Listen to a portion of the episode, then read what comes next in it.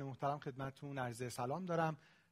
صبح جمعتون به خیر باشه. امیدوارم که همگی خوب باشین. من ریاهی هستم متخصص قلب و عروق و همونجوری که از قبل خدمتتون اعلام شده ما با چهارمین برنامه از سری آمبرلا در خدمتتون هستیم و البته اولین برنامه از این سری در سال 1401 برنامه هایی که قرار هست در اونها در یک برنامه یک روزه یکی از مباحث مهم کاردیوواسکولار و یا کاردیومتابولیک بهش پرداخته بشه به صورت کامل و فوکس و خب همونجور که از قبل اعلام شده موضوع این برنامه بیماری بسیار بسیار مهم heart failure هست که ما با چهار پنل در خدمتتون هستیم. پنل اول من و همکاران پنل در خدمتتون هستیم با مبحث درمان دارویی در بیماران heart failure EF در پنل دوم آقای دکتر قنواتی با همکاران پنل در خدمت شما هستند با موضوع درمان های غیر دارویی در بیماران heart failure EF در پنل سوم من مجددا با دو نفر همکاران پنل در خدمت شما هستیم با موضوع acute heart failure و نهایتا در چهارمین پنل هم موضوع هست heart failure با EF های بالای 40 درصد یعنی heart failure mrEF و mrEF و همینجور HFpEF خب برای این اولین پنل که خب بسیار بسیار موضوع مهمی است برای من باعث افتخار هست که در خدمت دو همکار بسیار محترم باشم. سرکار خانم دکتر نادری متخصص بیماری های قلب و عروق و فلوشیپ heart failure عضو هیئت علمی دانشگاه علوم پزشکی ایران بیمارستان قلب شهید رجایی خانم دکتر سلام. خیلی متشکرم که این دعوت رو قبول می‌کنم. باعث افتخاره. منم سلام و از صبح بخیر دارم خدمت همکاران گرامی در خدمتون هستم. خیلی متشکرم. و خانم دکتر تلاساز clinical pharmacist عضو هیئت علمی دانشگاه علوم پزشکی تهران. و مرکز قلب تهران که ما به صورت آنلاین در خدمتشون هستیم. دکتر تلاساز سلام. خیلی متشکرم که این دعوت رو قبول کردیم با سلام خدمت شما سرکار خانم دکتر نادری و همه همکاران عزیز باعث افتخاره که در خدمتتون هستم. خیلی متشکرم. اگه اجازه بدیم ما در حقیقت پنل ها اینجوری هست که یه case ی رو به عنوان یک case typical در این در حقیقت field معرفی می‌کنیم. یه بار learning objective هامون رو مرور می‌کنیم و بعد دیگه به صورت گفتگو محور وارد بحث میشیم. اسلایدها رو اگه همکارای محترم ببینن case ی که خدمتتون معرفی می‌کنیم که خب شبیه خیلی از case هایی هست که همکاران در حقیقت به صورت ambulatory و به صورت out در office ها و کلینیک ها می‌بینن. آقای 54 ساله هستن که کارمند بانک هستن متاهل هستن و در حقیقت در یک خانواده چهار نفره با همسرشون و فرزندانشون زندگی می‌کنن.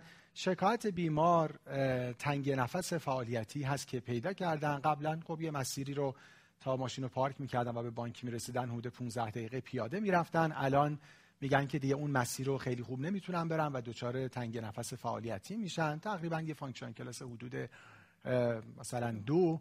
و ولی شکایتی از dyspnea at rest, chest pain یا orthopnea ندارن. در سابقهشون فقط یک hypertension دارن که تحت درمان با یک fixed-dose combination والزارتان هیدروکلروتیازید 80 12 بودن که البته adherence خیلی خوبی هم نسبت به دارو نداشتن. current smoker هستن 20 pack year و drinker هم نیستن. در پس در physical exam شون یک grade یک obesity دارن BMI 31 heart rate 75 respiratory rate شون 16 است و در هوای اتاق یک saturation نرمال دارن. فشار خونشون خب همین الان هم بالا هست. بر اساس guideline American در stage یک hypertension هستن. 134 80 136 82 و معاینه قلب و ریه‌شون نرماله و پالس های peripheral هم دو plus و symmetric ادم اندام تحتانی هم در معاینه ندارن. خب طبیعتا برای بیمار علاوه بر نوار قلب که انجام شده اکوکاردیوگرافی انجام میشه که یک LV moderate enlarged دادن یه EF 35 درصد سایز و function RV نرماله.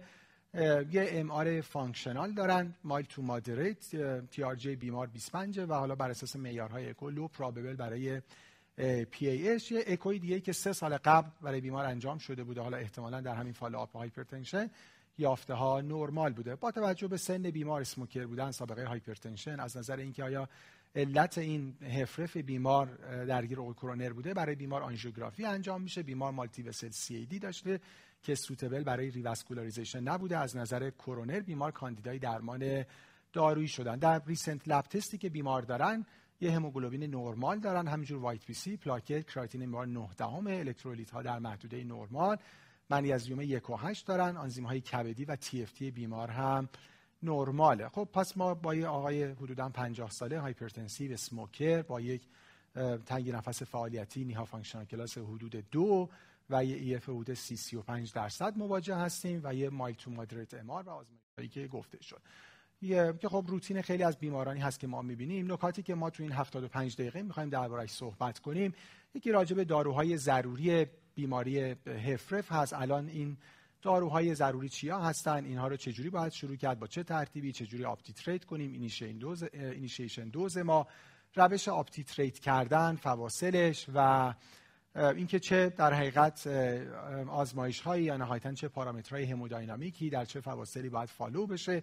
راجع به بحث diuretic therapy و decongestion therapy صحبت خواهیم کرد. خب این مطلب هم در بیماران ambulatory مهم هست هم در بیماران acute heart failure اینکه در حقیقت چه diuretic ی با چه دوزی و چه جوری up-titrate بشه. نهایتا بیمار به جهت در حقیقت decongestion success و side effect های احتمالی چجوری بیمار باید فالو بشه.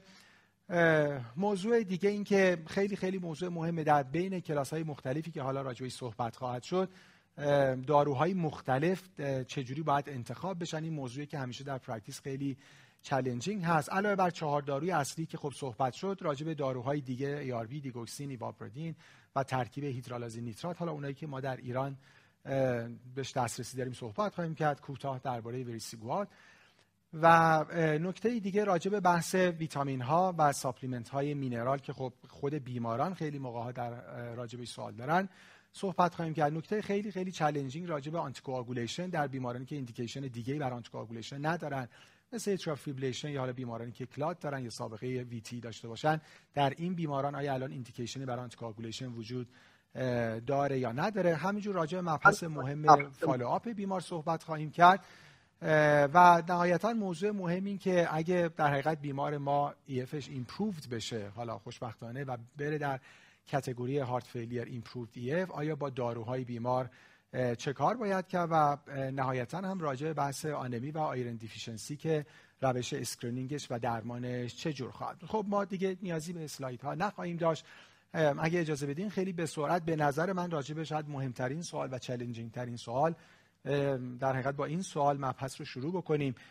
خب هممون می‌دونیم که در کنار درمان های non-pharmacologic منظورم device نیست. یعنی بحث بالاخره کنترل comorbidity های دیگه و بحث lifestyle exercise risk factor modification مهمترین رکن درمان HFrEF درمان دارویی بله. هست.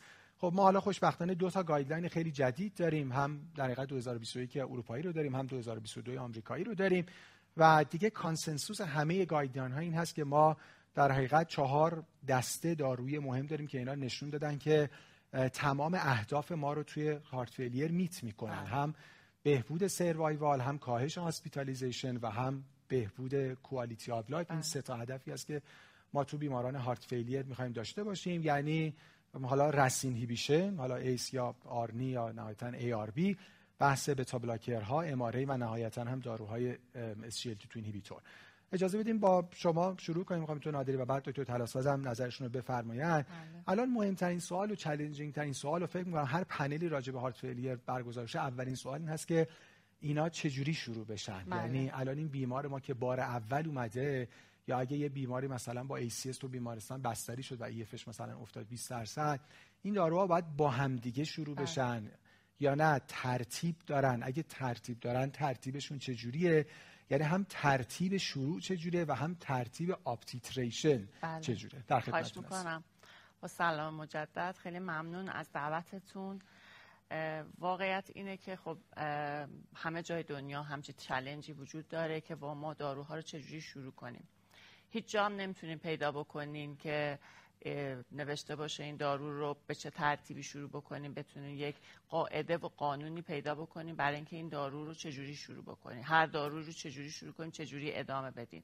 individual individualize بستگی داره به پروفایل مریض تحمل مریض و اون availability داروهایی که دارین hemodynamic مریض داروها رو باید بر بیمار شروع کنیم. خب ما چهار تا داروی اصلی که fantastic four نامیده شدن تو در حقیقت guideline های اخیر که یک RAS inhibitor هستن که حالا ACE inhibitor ARB یا ARNI که حالا خوشبختانه اخیر هم ما available شده برامون در داخل مملکت. بعد داروی بتا هستش داروی در حقیقت SGLT two inhibitor ها هستن و دارویی که من خیلی دوست دارم mineral receptor antagonist ها هستن که که اسپیرونولاکتون که از قدیم داشتیم و اپلرنون که داروی جدید هستش. خب در مورد این بیمار خاص اگر بخوایم صحبت بکنیم یک بیمار hypertensive poor compliance هستش که خب این و smoker که باعث شده که به سمت ischemic cardiomyopathy بره. خودش already داره یه داروی در حقیقت ARB استفاده می‌کنه. یک دیوریتی که حالا هرچند ضعیف داره استفاده می‌کنه برای این مسئلهش که اینها رو باید در نظر بگیریم. پس اگر که مریض از قبل داروی در استفاده می‌کرده اینو باید consider بکنیم. با بیماری که de novo دارو می‌گیره متفاوت هستش. خب ما اول بهترین یعنی اولین قدم این هستش که مریضی که با تنگ نفس مراجعه کرده و شما تشخیص میدین که این مریض EF پایین داره و علائم congestion داره اینه که congestion بیمار رو خوب بکنین. چون اگر که در بهبود congestion وجود نداشته باشه بیمار داروهای دیگر رو هم خب efficacy ش توش میاد پایین و حتی تحمل نخواهد کرد. پس قدم اول توی تمام این مریض ها درست اون fantastic four رو باید انجام بدیم. اینه که مریض رو به نحو مقتضی decongest بکنیم که خب حالا انتخابمون loop diuretic هاس که تو بحث های بعدی راجع بهش صحبت می‌کنیم. خب اگر ما به اندازه کافی مریض رو decongest رو decongestion ش کار کردیم بعد می‌رسیم که این فانتاستیک فور رو چجوری شروع بکنیم. شخصا من داروها رو استپ بای استپ شروع می‌کنم. یعنی که اینجوری نیستش که هر چهار تا دارو رو با فول دوز برای مریض شروع بکنیم و به خاطر اینکه قطعا بیمار تحمل نخواهد کرد نکاتی که وجود داره اینه که از دوز حداقل شروع می‌کنیم با فشار با اندازهگیری فشار خون مریض هموداینامیک مریض و خب حجم ادرار مریض یعنی داستان های self-care ی هم وجود داره که باز دیدم توی این مبحث قراره راجع بهش صحبت بکنیم. خب این بیمار داره والزارتان هیدروکلروتیازید می‌گیره فشارش کنترل نبوده قاعدتا که علامت داره. من من اگر باشم برای این مریض والزارتان هیدروکلروتیازیدش رو قطع می‌کنم و چون الان evidence هایی به نفع ARNI داریم مثل ساکوبیتریل والزارتان که حالا تو ایران آرنستانه برای بیمار شروع می‌کنم. با دوز پایین بعد شروع بکنیم. این مریض 160 تا والزارتان می‌گرفت دیگه 80 تا 80 بله. تا والزارتان می‌گرفت. معادلش حالا خانم دکتر هم می‌تونم ما راهنمایی کنم 50 بیدی می‌تونیم والزار والزارتان ساکوبیتریل برای مریض شروع بکنیم. بر اساس هارت ریتش و درجه کانجستشنش بتا بلاکر رو با فاصله با این ادامه یعنی شروع می‌کنیم. یعنی که حداقل یک تا دو ساعت فاصله داشته باشه. حداقل در حقیقت مینیموم دوزشون beta blocker naive هستش. سه تا beta blocker هستش که خب می‌دونین که بیزوپرولول هست metoprolol succinate هستش و کارودیلول بازم در حقیقت مورفولوژی مریض و شرایط خود مریض به ما دیکته می‌کنه که کدوم یک از این داروها رو استفاده کنه مریضی که خب به هر حال سموکر هستش درجاتی از دی داره داروی انتخابی برای این مریض قطعا بیزوپرولول هستش. اگر که خب مریض مشکلات دیگه داشته باشه مثلا مریض پروستاتیک مشکل پروستات داشته باشه شاید کارودیلول انتخاب بهتری داشته باشه. تو دیابتی باز بین بیزوپرولول و کاربدیلول باز متفاوته. حالا بازم اینم داره قرار بحث بشه. من زیاد بهش نمی‌پردازم. با معادل 125 صدم میلی گرم در روز بیزوپرولول برای مریض شروع می‌کنیم. خیلی از بیمار اگر congest باشه ممکنه beta block رو تحمل نکنن. و, و در حقیقت می‌ذاریم این مقدار congestion تمام شه. اجباری نداریم روز اول همه داروهای برای شروع کنیم. ولی می‌تونیم. diuretic ش رو میدیم ARNI ش رو براش با حداقل دوز شروع می‌کنیم. میگیم یه چند ساعت بعد از استفاده از ARNI beta blocker ش رو استفاده بکنه. MRA و SGLT2 inhibitor ش هم شروع می‌کنیم. MRA خوبیش اینه که هم اثر diuretic ی داره هم اثرات مفید تو survival و کاهش فیبروز و این برنامه ها داره SGLT2 inhibitor هم که با توجه به اینکه خب حالا ممکنه که یه مقدار روی glycemic condition مریض تاثیر بذاره توصیه شخص من اینه که بعد از صبحانه استفاده کنه. یعنی اون دوتا که روی blood pressure مریض خیلی اثر ندارن concern مون که ممکنه فشار مریض رو بندازه داروهای ARB, ACE, یا beta blocker هستن. MRA خیلی فشار مریض رو نمیاره پایین و این چهار تا رو به اضافه diuretic شروع می‌کنیم و بعد مریض رو follow می‌کنیم. حالا خانم خیلی خیلی متشکرم. من قبل اینکه همین سوال بخوام از خانم دکتر بپرسم فقط برای اینکه یه خورده بیشتر clear کرده باشم چون حالا همونجوری که فرمودین audience ی که الان حالا و بعد به صورت آفلاین میرن خب خیلی دوست دارم با practice شما آشنا بشن. الان این مریض مشخص و, و عمده بیمارانی که شما outpatient می‌بینید پس ترجیح تو اینه که با هم شروع نکنین دارو با هم شروع می‌کنم ولی همه رو نمیگم با هم بخوره. حداقل minimum dose شروع می‌کنیم. داروهاشو وقتی می‌خوره از هم فاصله داشته باشه که یک دفعه peak اثرشون حالا خانم دکتر اگر اول همه رو order می‌کنیم ولی با دوزای کم. اگر نخوام مثلا beta blocker رو در ویزیت اول order کنم مریضی که از نظر treatment heart failure naive هستش قاعدتا ظرف هفته آینده باید ویزیت بشه. یعنی مریض یه در حقیقت چکاپ biochemistry و حالا آزمایش های روتینی که صحبت می‌کنیم باید داشته باشه و ما در حقیقت بعد از دو ساعت تا پنج روز بعد این مریض رو دوباره ویزیت بکنیم که هم پروفایل بیوشیمیش رو بررسی بکنیم هم ببینیم که به دارو چجوری پاسخ داره هم اگر که موردی رو می‌خوایم که در حقیقت برای مریض دوباره شروع بکنیم از این چهار تا دارو نکرده باشیم. خیلی وقتا مثلا می‌بینیم مریض میاد کراتینین نداره. پوتاسیومش نمی‌دونم چیه. مریض دیابتیه. من MRA رو باید بدونم پوتاسیومش چقدره کراتینینش چقدره با اطمینان خاطر بیشتری شروع کنم. یا برای مریض congestion قابل توجه داره. diuretic که میدم قطعا کراتینینش تا سی درصد میره بالا تا چند روز آینده.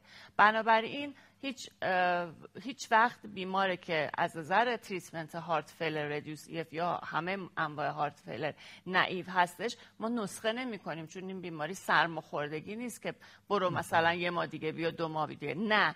این بیمار باید ظرف 72 ساعت یا پنج روز تا یه هفته بعد بستگی به شرایط مریض و جمعیش پروفایلش ویزیت بشه. حالا یا ویزیت داخل کلینیک outpatient یا در قالب home care و در حقیقت facility های nursing که همه جای دنیا برای این بیماران وجود داره. خیلی ممنون. پس دکتر طلاساز اینجا که من متوجهم جمع‌بندی خانم دکتر این شد که میشه هر چهار رو با هم شروع کرد با هم یعنی در ویزیت اول نسخه کرد ولی با دوز کم و نکته مهمی که خانم دکتر اشاره فرمودن بحث follow-up نزدیک هست.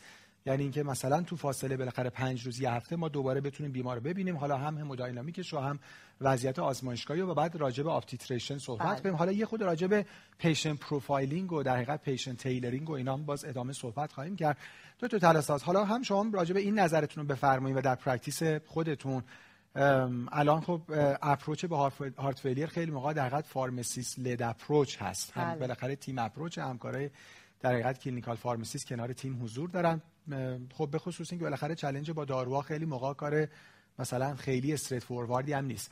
هم بفرمایید که شما نظرتون همین هست یعنی داروها با هم شروع بشه و بعد سوال بعدی منم دیگه ضمنش جواب بدین. یه خورده راجع به initial dose و بعد روش up-titrate کردن اینها یعنی هر چهار دسته رو. حالا نمی‌خوایم همه رو خیلی با detail بگیم طبیعتا حالا هم ما نمی‌تونیم الان حفظ کنیم هم ضرورتی هم نداره. بالاخره یادمونم رفت خب میریم نگاه می‌کنیم که بالاخره مثلا up-titrate کردن مثلا beta blocker با چه فاصله ولی یه اوورویو کلی ازش داشته باشیم ممنون میشم. بله چشم حتما. در مورد اون سوال اول اولتون که فرمودید که اگه قرار باشه که بین این داروها شروع بکنیم کدوم رو بهتره که شروع بکنیم؟ آیا از نظر اینکه کدوم دسته داروی اول شروع بشه و کدومی که اول تیتر بشه؟ evidence ی داریم یا نه خانم دکتر اشاره فرمودن شاید بر اساس مطالعاتی که تا حالا انجام شده بیشترین evidence به نفع این باشه که ام ARNI یا ACE یا ARB در صورت که ARNI در دسترس نباشه. بهتره که از همه زودتر شروع بشه. دارویی که از همه زودتر بهتره که آب تیتره بشه. اگر که بیمار شرایط تحملش رو داشته باشه به تا بلاک راس حالا با عنوان قاعده ای که حالا همه جا به صورت کلی میگن که اینا به نظر می‌رسه که اینطوری اثر یا سودهی بیشتری نسبت به حالا آوتکام بیماران هارت فیلیر داشتن. این نظر این بین اینکه کدومی که از این داروها رو شاید اگر که شرایط همودینامیک بیماری یه طوری بود یا اینکه حالا مثلا بیماری که یه ذره جا داره که بشه یه دارویی برای شروع کرد کدوم بشه شروع شاید اون موقع برامون بخوایم ببینیم که بین این دست از داروها کدومش رو بخوایم انتخاب بکنیم شاید این برامون مهم باشه یعنی که بتونه توی پرکتیسمون موثر واقع بشه. از نظر اینکه حالا در مورد این کیس خاص که حالا بیمار روی بازارسان 80 هیدروکلوروتیازید بود هم دکتر اشاره فرمودن شاید بهترین قدم این باشه بر اساس guideline ها که بیایم والزارتان رو تبدیل بکنیم به ساکوبیتریل والزارتان که با توجه به اینکه دوز والزارتان الان کمتر از 160 هست معادل 24 26 همون 50 میلی گرم BID از ساکوبیتریل والزارتان میشه که میشه به صورت همون BID برای بیمار شروع کرد. روی در واقع هیدروکلروتیازید بودن هرچند که حالا گفتید که اترنس مناسبی هم نسبت به درمان نداشتن فشار خونشون هم نشون می‌داد که حالا در محدوده در واقع تارگت فشار خون کنترل نیست. شاید بعد این باشه که خب حالا هیدروکورتیازید 25 داشتن مصرف می‌کردن الان در حال حاضر ادم هم داره. چیکار بکنیم؟ آیا فورزاماید رو با دوز اول شروع بکنیم یا اینکه مثلا یه پله بیایم بالاتر بگیم که خب این هیدروکورتیازید معادل چه دوزی از diuretic loop diuretic میشه و بعد بیایم اون دوز بیشتر از اون loop diuretic رو بدیم. چیزی که هست اینه که چون توی این بیمار خیلی مطمئن نیستیم که حالا واقعا داشته این diuretic تیازید رو مصرف می‌کرده و الان هم دوباره با ادم مراجعه کرده شاید بهترین انتخابی باشه که از همون دوز شروع فوروزماید بیایم شروع بکنیم. یعنی که بیایم همون فوروزماید 20 تا 40 میلی گرم روزانه رو بدیم که حالا فوروزماید اسم تجاریش لازیکس اثرش تا 6 ساعت بیشتر نیست. به خاطر همین توصیه میشه که حتی اگه دوز کم داریم میدیم بیایم حتما اینو به صورت دیوایدد بدیم به صورت یک بار در روز ندیم. از نظر اینکه حالا چند تا دسته از دارویی شروع بکنیم practice ها کاملا متفاوته. الان اگه نگاه بکنید به خصوص توی چند ماه اخیر خیلی مطالعه آمده که چجوری دارو رو بدیم همه رو با هم بدیم سریع تیتره بکنیم و اینا رو اومدن با هم دیگه مطالعاتشون رو مقایسه کردن که چه اثری روی outcome بیماران داشتن. چیزی که در نهایت مهم از همه شاید مهمتر باشه همین موردی که خانم دکتر فرمودن. اینکه این بیماران نیاز follow-up خیلی زود به زود نزدیک به نزدیک دارن. یعنی اگه قرار باشه که هر تغییری توی titration دوز این داروها بدیم به خصوص اونایی که نیاز به بررسی الکترولیتی دارن دیدن مجدد این بیمار ظرف یک هفته ضروریه. یا اینکه در مورد بعضی دیگه میگه حد اکثر تا دو هفته. در نتیجه فکر می‌کنم که توی بالاخره توی اون یک ماه یا دو ماه اول نیاز به این داره که ما این بیماران رو خیلی سریعتر ببینیم. اگر که شرایط به گونه ای هست که میشه این بیماران رو در فاصله نزدیک به نزدیک دید میگن بهتره که توی هر بار دیدن این بیماران بیشتر از سه تا دارو حد اکثر رو تغییر ندیم به خاطر همین شرایط complicated ی که بعدا ممکنه توی آزمایش بیمار پیش بیاد اتفاقی بیفته مثلا serum creatinine بیمار افزایش پیدا کنه. نفهمیم که به واسطه مثلا شروع همزمان ARNI و SGLT2 inhibitor یا دیورتیک بوده به کدومش می‌خوایم نسبت بدیم. به خاطر همین میگن که اگر که در یک institution ی هستیم که امکان follow-up بیمار heart failure به فاصله هفتگی وجود داره و اینکه مثلا بیمار کاملا نایو بوده. حالا این بیمار که کاملا نایو نبوده به عبارتی میشه گفت بیمار روی دیورتیک و ایابی بوده. ولی اگر با بیماری باشیم که روی نایو بوده روی هیچ دارویی نبوده باشه بهتره که شروع دارومون دو تا ایدئال حد اکثر سه تا باشه و توی هر بار ویزیتی که داریم بیمار رو می‌بینیم بیشتر از دو تا سه تا دارو رو دوباره تغییر ندیم. به خاطر همین اثرات متفاوتی که ممکنه روی الکترولیتا و در نهایت management و تنظیم دوزای دارویی داشته باشن در مورد اون سوالی که فرمودید که حالا هر کدوم اینا رو که می‌خوایم بدیم چه جوری بدیم چه جوری شروع کنیم چه جوری up-titrate بکنیم یه چیزی قبلش بگم توی guideline ESC 2021 یک supplement ی داره که خیلی جالبه. حالا توجه همه همکاران جلب می‌کنم که حتما به اون supplement نگاهی بکنن. یک practical guideline وجود داره. یعنی در واقع اینو نوشته که دوز شروع هر دارو باید چطوری باشه از چه نظر بیمار باید follow-up بشه و حتی فواصل follow-up از نظر همه آزمایش ها. یعنی در واقع چه کلینیکی چه lab monitoring همه اینا رو برای تک تک دسته‌های دارویی نوشته که فکر می‌کنم که حالا به خصوص وقتی جمعش می‌کنیم با guideline جدید ACC AHA فکر می‌کنم که خیلی می‌تونه توی حالا practice روزانهشون موثر واقع باشه یعنی مفید باشه. برای دیورتیکا اول از هم از دیورتیکا شروع بکنیم که حالا با توجه به اینکه symptom relief فقط میدن اینا اثری روی survival ندارن. دیورتیک انتخابی که ما به صورت روزانه تو practice استفاده می‌کنیم لازیکس یا فوروزماید دوز شروعمون 24 میلی گرم در روزه. بر اساس علائم بیمار معمولا دوزو تیتره می‌کنیم. خیلی وقتا حالا اینو فکر می‌کنم به جلوتر می‌رسیم ولی بر اساس آموزش به بیماره که میگن که خودتو روزانه وزن بکن. اگر که از یه حدی بیشتر افزایش وزن داشتی دوزش افزایش بده و معمولا توی شروع دیورتیک به خصوص اگه outpatient باشه. حالا practice معمول اینه که هر سه روز بهتره که با بیمار یک follow-up ی وجود داشته باشه. یعنی حداقل یا nurse یا clinical pharmacist با بیمار یک حالا حتی مکالمه به صورت تلفنی که چطوری بوده وزنش چجوری بوده از این نظر که آیا نیاز به adjustment در مورد دوز loop diuretic داره یا نه. هرچند که این اتفاق بیشتر در دوران بستری اتفاق میفته توی مریض out ممکنه که کمتر باشه که بخواد naive برای بیمار دیورتیک شروع بشه. و اینکه خب در مورد دیورتیکا حالا به خصوص فوروزماید با توجه به اختلال الکترولیتی که میدن طبیعتا مانیتورینگ پتاسیم خیلی مهمه مانیتورینگ serum creatinine خیلی مهمه و همینطور بیو توی این بیماران ارزش خیلی بالایی داره با توجه به اینکه حالا از اون از اون طرف هم ممکنه که در مورد محدودیت مصرف حجم به بیمار توصیه شده باشه و به خاطر همین خیلی مهمه که این بالانس در واقع مایعات و الکترولیت در بیمار درست باشه. وقتی که با دوز مشخصی از دیورتیک رسیدیم توصیه میشه که بعد از یک هفته در واقع دوباره این الکترولیت چک بشه و به فاصله در هر افزایش دوزی به فاصله دوباره هر یک هفته حتما سطح الکترولیت رو داشته باشیم. و بعد وقتی که بیمار به شرایط کاملا stable از نظر همه داروها رسید توصیه میشه که اولین بار بعد از یک ماه و بعد هر سه ماه یک بار حتما همه الکترولیت ها اینا در مورد بیمار چک بشه. در مورد حالا بین ACE و ARB و ARNI فکر کنم از ARNI شروع کنم بهتره چون الان بر اساس همه حالا guideline ها همیشه استفاده از ARNI نسبت به ACE و ARB به جز توی یکی دوتا جای کوچیک شاید ارجعیت داشته باشه.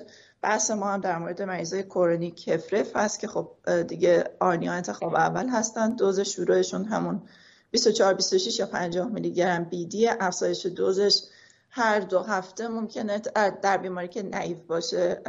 حالا در مورد این بیمار روی والزارتان بوده. گفتم اگر بیمار روی والزارتان باشه یا روی ACE باشه بر اساس دوزی از والزارتان دوزی از ARB یا دوزی از ACE inhibitor که داشته دریافت می‌کرده دوز شروع در واقع ARNI مون می‌تونه متفاوت باشه همینطور بر اساس اینکه فشار خون بیمار چقدر باز دوباره متفاوت باشه و همینطور وضعیت حالا بقیه سایر داروهای دریافتیش حالا بعدا فکر کنم به صحبت می‌کنیم.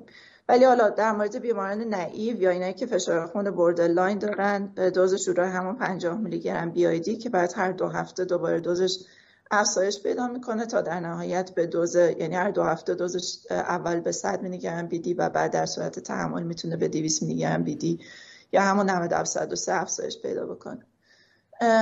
داروی بعدی در مورد بتا بلاکرها خب کارودیلول متوپرولول بیزوپرولول داروهایی هستن که به صورت شایع فکر می‌کنم تو کشور ما استفاده میشن. بیزوپرولول هم دکتر اشاره فرمودن دوز شروعش 1 و 25 میلی گرم روزانه است. در مورد بتا بلاکر توصیه میشه که توی حالا guideline ESC گفته هر یک هفته ولی بعضی وقتا بیماران نسبت به اون اثرات fatigue ی که ممکنه بتا بلاکر داشته باشه خیلی حالت حالا ممکنه اینطوری داشته باشن که تمایل نداشته باشن دوز دارو افزایش پیدا بکنه ولی میگن دیگه هر یک تا دو هفته حتما نیاز هست به اینکه دوز دارو افزایش پیدا بکنه. همونطور که قبل اشاره کردم up-titration در مورد بتا بلاکر نسبت به بقیه کلاس های دارویی اهمیت بیشتری داره. و خیلی وقتا می‌بینیم بیمارانی که با کارودیلول 325 BD مرخص میشن مدت روی همین دوز خیلی کم قرار دارن. در مورد بیزوپرولول 1 و 25 میلی گرم روزانه است. کارودیلول 325 میلی گرم دو بار در روز. و متوپرولول شکلی که approval داره برای heart failure metoprolol succinate هست یا متوپرولول حالا extended release که 12 تا 25 میلی گرم روزانه دوباره می‌تونه شروع بشه. این هم هر یک هفته هر یک یا دو هفته دوز دارو می‌تونه افزایش پیدا بکنه.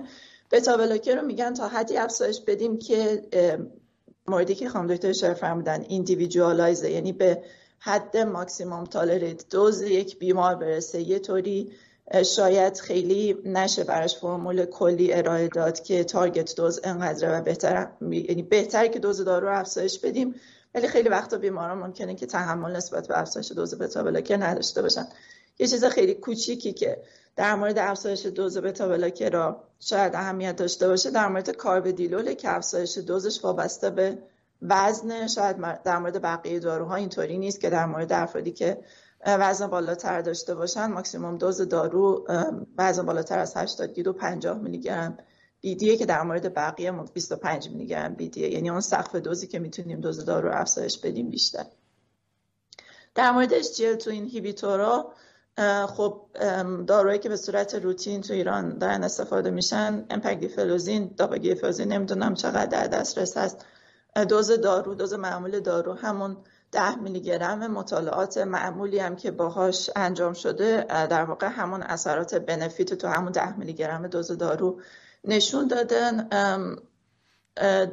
خب SGLT inhibitor ها هم می‌تونن همون اثری که در ACE و ARB گفتیم که ممکنه روی serum creatinine بیمار داشته باشن ممکنه باعث افزایش سی درصد serum creatinine باشن که خانم دکتر اشاره فرمودن SGLT inhibitor هم دقیقا می‌تونن همون اثر روی کراتینین بیمار داشته باشن اثرات diuretic هم دارن بنابراین potentially می‌تونن روی الکترولیت های بیمار هم تاثیرگذار باشن. به خاطر همین در مورد SGLT inhibitor ها بررسی الکترولیت های بیمار بررسی function کلیوی بیمار توصیه میشه که حتما بعد از یک هفته از شروع دارو در بیماری که نایب بوده نسبت به SGLT اینهیبیتور حتما انجام بشه. در مورد MRA ها خب اسمیال لاکتون و اپلرنون رو داریم. خیلی دوزینگ قشنگی دارن از این جهت که دوزینگ وابسته به کیانس کراتین دارن و دوزینگی که وابسته به پتاسیم دارن. خب اماره ها در صورتی که پتاسیم کمتر از پنج داشته باشیم می‌تونن شروع بشن ولی که اگر بیماری براش اسمیولاکتون یا اپرنون شروع کردیم و پتاسیمش به حد تا پنج و نیم رسید فقط دوز دارو رو کم می‌کنیم. حالا بر اساس گایلین ESC میگه دوز دارو رو نصف می‌کنیم.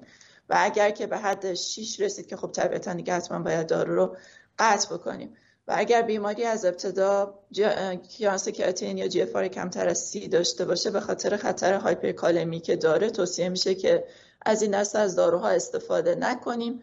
اگر بیمار کلیرانس کراتینین بین سی تا 50 داشته باشه از نصف دوز دارو استفاده می‌کنیم. دوز معمول شروع اسمیالاکتون 25 میلی گرم روزانه بر اساس یکی از guideline ها و 12 میلی 12 میلی گرم روزانه بر اساس guideline دیگه است. خانم دکتر اشاره فرمودن MRA خیلی دوست دارن. ما هم خیلی دوست داریم و اینکه توصیه میشه که بهتر میگن که MRA رو بهتر به بیمار بدیم هرچند خیلی کم. یعنی حتی دوز خیلی کمش هم ممکنه اثرات خیلی مثبتی داره و شاید اون مطالعه که یه ذره اثر اینو کمتر کرد به خاطر حالا شرایطی بود که آنالیز اون مطالعه داشت که حتما همکاران محترم در جریانش هستن. به خاطر همین اماره ها هم توصیه میشه که حتما برای بیمار شروع بشه در کنار بقیه درمان های دارویی. شاید مهمترین اثر رو روی پتاسیم اماره داره. یه نکته که خانم دکتر اشاره فرمودن که من خیلی دوست داشتم این بود که اماره ها خیلی هایپوتنشن نمیدن. و اینکه خیلی وقتا بعضی وقتا بیماران تا hypotension پیدا می‌کنن. اولین دارویی که میایم قطع می‌کنیم MRA ها هستن. ولی خوبی اینا اینه که حالا از اون طرف hypotension خیلی نمیدن ولی نیاز مانیتورینگ خیلی دقیق دارن. به خصوص توی بیماری که مصرف کننده اسمیال لاکتون نباشه توی شروع درمان توصیه میشه که بعد از یک سه هفت ده و چهارده روز از شروع درمان پتاسیم چک بشه. که خمار زمانی که بیمار بستریه. در مورد بیماری که اوت دارن شروع می‌کنن توصیه میشه که بعد از سه تا هفت روز حتما چک بشه و بعد حالا در کنار بقیه داروها به ازای هر تیتریشن دوزی حتما چک بشه و حتی اگه گایلانی ESC رو نگاه بکنین دقیقا چی میگن؟ دونه به دونه تمام فواصل چک الکترولیت ها برای اماره ها رو اشاره کرده که چقدر اهمیت خیلی بالایی داره. حالا با توجه به اینکه اون هایپرکالمی می‌تونه چقدر بیمار رو در معرض خطر قرار بده. نمی‌دونم اگر مورد جا انداختم. من قبل اینکه بخوام جمع بندی بکنم برای اینکه دوست داشتن هر دو رو نسبت به MRA بخوام تایید بکنم من هم اینه که یه table خیلی خوبی که حتما همه همکار در الان یادم نیست که guideline European یا American که این چهار تا در این دسته های دارویی رو از نظر relative risk ی داشتن و NNT نامبر نیدد تو تریت هم برای کاردیوواسکولار مورتالیتی و هم برای آلکاز مورتالیتی بله. در حقیقت اینا رو با هم مقایسه کرده بهترینش با فاصله NNT اماره بله. یعنی مثلا عدداش مثلا نهه و بله. اصلا نه توی پزشکی یه عدد عالیه که شما مثلا نه نفر رو درمان کنی و یک نفرشون مثلا مرتلیتی حالا آلکازش و کاردیوواسکولار با فاصله زیاد از دست داروی دیگه. به نظرم تاکید رو این دوست داشتن کار بدی نیست علتش رو که متاسفانه تو سبد داروی بیماران هم نیست. نه. یعنی معمولا مریضای هارت فیلیر ریدیوسی آدم نمی‌بینه واقعا تو سبد بله. دارویشون. نمی‌دونم با این جمع‌بندی من موافق هستیم و بعد وارد سوالات بعدی بشیم. این که شاید مهمتر از این که ما همه رو با هم شروع کنیم. یا اینکه sequential شروع بکنیم که هم guideline ها واقعا تصریحی روی این داستان ندارن هم trial ی ما نداریم. مهم اینه که بالاخره حواسمون باشه که بیمارا باید این چهار تا دارو رو بگیرن. یعنی الان یه trial خیلی خوبی داشتیم که عنوانش اینجوری بود که adding medications is adding life. هر یه دارویی که ما اضافه می‌کنیم و یه متاانالیز خیلی جالبه که در حقیقت وقتی بیمار به چهار دارو می‌رسه یعنی یک بشه دو دو بشه سه سه بشه چهار همینجور داریم به مرتلیته بیمار کمک می‌کنیم. حالا اگه به دلیلی ما روز اولم یادمون رفت یا نشد یا پروفایل بیمار اجازه نمی‌داد بالاخره همه ت... یعنی یه خود درمان باید اگریسیو باشه تو هارت بره یک کاری بکنیم تا بالاخره بیمار این چهار تا دارو رو بگیرن. اگه دکتر تلاسه موافق باشن حالا ما اگه یادمونم رفت که این دو هفته یه بار اون یکی یه ماه یه باره یه عدد کلی هم تو ذهنمون باشه می‌تونیم بگیم هر دو هفته ما می‌تونیم در حقیقت بالاخره up titrate بکنیم. فقط follow up خیلی مهمه. هم بحث بالاخره heart rate و blood pressure و از اون ور هم بحث الکترولیت ها و function بله. کلیوی که خب خانم دکتر با detail گفتن و آره اون واقعا زمینه guideline اروپایی هم خب خیلی خیلی ترتمیز و واقعا کمک کننده است. می‌تونه جلومون باشه. من یه سوال دیگه اینجا بپرسم از رو این مبحث بگذریم. یکی از همکارای گروه ای پی ما هر وقت مثلا پنل های نوک و اینا هست میگن ما توی آنتیکواگولان یه ذره درمانی نداریم. یعنی بالاخره یا ریواروکسابان باید مریض استاندارد دوزشو بگیره. نمی‌تونیم یه خورده مثلا ریواروکسابان الان ما بالا با هم صحبت میگیم گفتیم مریض ما میگه این رو من یه روز درمون بخورم. بالاخره صفر و یکه. آیا تو هارت فیلیر هم همینه؟ یعنی یه ذره درمانی بده. یعنی ما ترجیح میدیم بیمار مثلا هر چهار تا رو یه ذره بگیره. سوال مشخص هم اینو بله. نداری یا اینکه دو تاشو خوب بگیره. نه دقیقا همین. هر چهار تا رو یه ذره بگیره خیلی بهتر از اینه که دو تاشو خوب بگیره. به خاطر اینکه ما افزایش دوزمونم بر اساس تالریت بیمار هستش. به ماکسیمم تالربل دوز میرسونیم. maximum tolerable dose تو هر بیماری متفاوت هستش.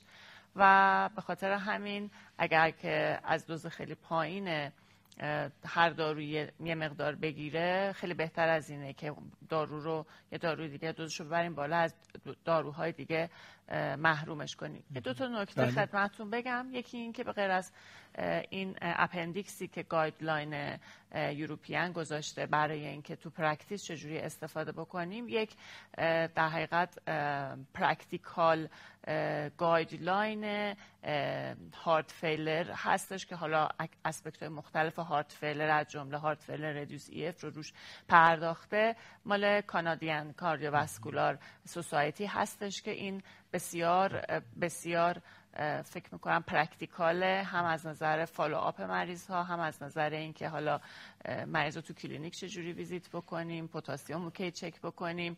این هم اختصار داره هم خیلی به درد بخوره. یکی دیگه برعکس این تجویز دارو هم اگه یه کوچولو بتونم راجبش یه دقیقه صحبت کنم اینه که یه موقع می‌بینیم که یه مریضی یه دارویی رو تحمل نکرده. یا اینکه ما تصمیم داریم که می‌خوایم که یه سری از این داروها رو قطع کنیم. اولا که مریض وقتی که ادوانس شرط ادوانس پیدا می‌کنه دیگه ما سروایوال بنفیت نمی‌خوایم ببریم از, از این داروها. درنش ماکسیمال تالریبل دوزش رو دقیقا باید به مریض بدیم. و اگر که یه زمانی خواستیم این داروها رو به هر علتی قطع بکنیم اونی که از همه در سروایوال بنفیتش کمتره رو اول از همه باید قطع خب خوب بفهم. آره. ترتیب برعکس آره ترتیب برعکسش شاید خیلی بهتر آره. باشه. یعنی ما مثلا می‌خوایم مریض رو به خاطر افت فشارش یه ذره حالا اول که حالا آرنی نبود ما اولین دارویی که قطع می‌کردیم اسینهیبیتور مریض بود. بعد بتا بلاکر و ام آر ای الان یه ذره فرق کرده. الان SGLT تو اینهیبیتور اومده. آرنی اومده که significantly mortality و hospitalization رو کم می‌کنه. اگر بخوایم اینها رو قطع بکنیم بازم در حقیقت دارویی که از همه کمتر یعنی از همه بیشتر mortality رو میاره پایین و آخر قطع می‌کنیم که اون MRA هستش که اثراتش اثرات همودینامیک و این برنامه هم کمتر داره. ولی اگر مریض رو ACE inhibitor باشه چون مثلا هولوش 16 درصد mortality رو کم می‌کنه اول ACE inhibitor رو میاریم پایین و قطع می‌کنیم. اگر لازم باشه مریض به خاطر افت فشار داروش رو قطع بکنیم. بعد beta blocker آخر از همه MRA یعنی که خیلی وقتا می‌بینی که ما مریضای advanced رو روی الانه که الان یه ترتیب بفرمایید اگه مریض داره 4 تا دارو رو می‌گیره اگه مریض 4 تا دارو رو داره می‌گیره بله. این چهار تا دارو یکیش ACE inhibitor یا ARB ه بله. یکیش beta blocker راجع به ARNI صحبت نمی‌کنم. یکیش ACE inhibitor و ARB ه یکیش beta blocker یکیش MRA س سه تاشو داره می‌گیره. سه تاشو داره می‌گیره. حالا اس جی ال تو این اینهیبیتور و آرنی جدیدا وارد practice شده. بیشتر مریضایی که ما داریم می‌بینیم fantastic four ی نیستن, یعنی دارن یه دونه ACE یا یه ARB می‌گیرن یه beta blocker می‌گیرن یا MRA باید باشه برای قطع کردن. دقیقاً. یعنی ما 16 درصد کاهش مورتالیته در ACE inhibitor داریم 20 خورده درصد در انواع ستا بتا بلاکرا داریم و بالای 34 درصد توی ام داریم. و این نشون میده که ما ام آر ای آخر از همین بر همین انقدر بله. دوستش دارم. فشارم نمیندازه فقط حواسمون باید به پتاسیم باشه. ولی الان که آرنی اومده و SGLT تو اینهیبیتورا اومده تجربه شخصی من. برای کسی که شاید الان با وجودی که guideline جدیده ولی ما الان سه چهار سال داریم این داروها رو استفاده می‌کنیم اینه که باز SGLT inhibitor ها رو در سطح کراتینین مریض اجازه بده الکترولیت مریض اجازه بده چون اثر hemodynamic خیلی زیادی نداره و به خاطر اینکه اثر diuretic ش خوبه و علیرغم صحبت هایی که میشه خیلی electrolyte imbalance این بیماران پیدا نمی‌کنن. در کنار MRA آخرین دارویی هستش که قطع میشه. یعنی اگر مریض احساس بدی داشت چون الان ARNI improvement ش از نظر endpoint های heart failure بهتر از beta blocker ه beta blocker دوزش رو کم می‌کنیم. حالا practice من اینه که مریض رو beta blocker ش رو قطع می‌کنم میذارمش رو ivabradine روی این میشه صحبت کرد تو guideline ی هم هست. بعد مریض ARNI ش رو اگر می‌ذارم رو maximum tolerable dose MRA و SGLT2 inhibitor ش رو آخر از همه خیلی, خیلی متشکرم. خیلی نکته practical ی بود و مرسی که reference های دیگر هم معرفی می‌کنیم. بله guideline Canadian کلا خیلی practical بله. خیلی متشکرم. یه سوال دیگه من همینجا بپرسم و بعد یه رفت و برگشت کوتاه یه دقیقه داشته باشیم و بعد مباحث دیگر رو ادامه بدیم و سوال خدمت خود شما باشم همینطور ندارین که یه بالاخره challenge ی که همیشه تو practice هست انتخاب بین داروهای مختلف در یک کلاس هست. بله. الان این چهار تا بالاخره classification خب ما بله. تو MRA فهمیدیم spironolactone eplerenone داریم. حالا ACE inhibitor که خب زیاد داریم. در حقیقت ARNI که فقط sacubitril valsartan SGLT2 inhibitor هم empa هم dapa رو داریم. beta blocker هم که خب سه تاش approve برای heart failure هست.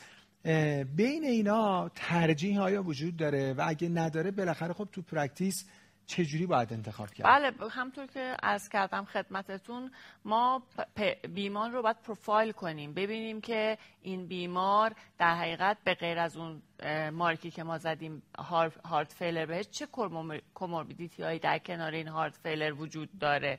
همینجوری اوورال هیچ ارجحیتی بین هیچ کدوم از این داروها نیست. ولی مثلا اگر یک فرد جوونی باشه که فکر می‌کنیم که حالا یه sexual dysfunction پیدا بکنه یه gynecomastia پیدا کنه eplerenone. ارجح تره. بین dapa و empa برای GFR های پایین تر dapa ارجح هستش چون GFR زیر سی هم می‌تونیم dapa بدیم. ولی از endpoint ها با هم متفاوت نیستن خیلی. ARNI که فقط یک مدل داریم. بین ACE inhibitor ها بین ACE inhibitor ها و ARB ACE inhibitor ارجح هستش چون مطالعات نشون داده ACE inhibitor ها بهتر هستن. از اونجا اگر مریضی می‌بینیم compliance ش پایینه. ACE inhibitor هایی که یک بار در روز استفاده میشن باز برای مریضمون بهتر هستش. در مورد beta blocker هم عرض کردم خدمتون مثلا beta blocker انتخابی برای بیماران دی خب bisoprolol ه یا بیمارانی که sexual dysfunction دارن که خیلی هم مریض های heart failure sexual dysfunction دارن و تابو هستش و هم نه خودشون بهش می‌پردازن نه ما ازشون سوال می‌کنیم. متاسفانه اینه که ما یه ترکیبی از eplerenone و bisoprolol بهشون بدیم. یعنی profiling مریض برامون خیلی مهمه از این نظر. خیلی متشکرم منم بخوام یه reference معرفی بکنم. 2021 ESC guideline خیلی در guideline که نیست consensus یه که در حقیقت همین patient profiling در heart بله. برای tailor کردن درمان بله. دارویی که چون واقعا به قول شما قرار باشه هر مریضی میاد مثلا چهار تا رو با این دوزایی که خانم دکتر گفتم بدیم و بعد up-titrate کنیم. که خب اینو کامپیوتر هم می‌تونه انجام بده. خب هنری که الان ما بالام داشتیم با هم صحبت می‌کردیم و شما می‌گفتین.